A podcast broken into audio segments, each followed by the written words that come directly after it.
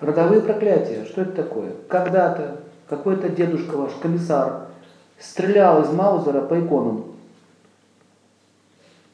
Ты зачем стрелял по иконам из Маузера? Объясните, пожалуйста, зачем вы это делали? Да.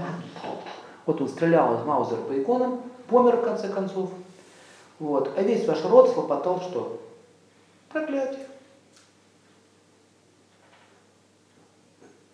Поговорим про проклятие. Проклятие это как бы уже, если порча наводится специально осознанно, то проклятие может быть тоже осознанное, а может быть это как бы уже проклятие от высших сил получить.